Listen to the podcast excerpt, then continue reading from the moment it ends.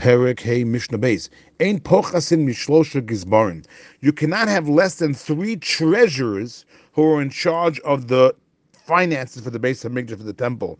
The Rav says they did other things also. They also in charge of the Erechin, that was the valuation, also the redeeming of the things that were donated to the temple. But you cannot have less than three gizbarim, three treasurers. Umishiva amar kolin, and you cannot have less than seven supervisors overseeing these treasurers.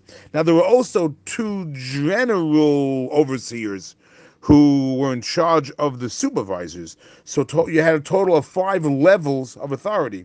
You had the Kohen Gadol, the deputy Kohen Gadol, the two general overseers we just mentioned, and the seven supervisors and three treasurers that I mentioned in the Mishnah.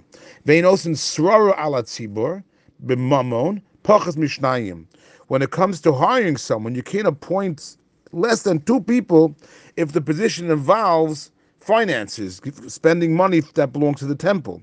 So if you're appointing people who are in charge of have a financial authority over the public, over the tzibur, it cannot be done less than two. And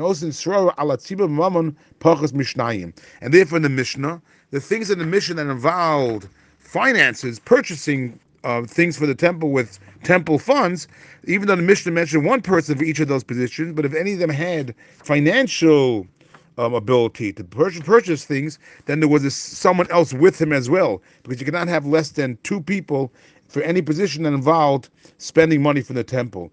But there were two exceptions. Chosmi ben Achia, Except for Ben Achia, was in charge of Al He was in charge of the remedy for the people who had the stomach ailments. The Elazar Shal Baruch and was in charge of the funds for the curtains for the temple. Why were those people different? Sha'osam, for those two people, Kiblu Rov Hatzibur Aleihin the majority of the public they accepted those people, and therefore, since the most the majority of the people accepted them, therefore they could serve on their own without a second person with them.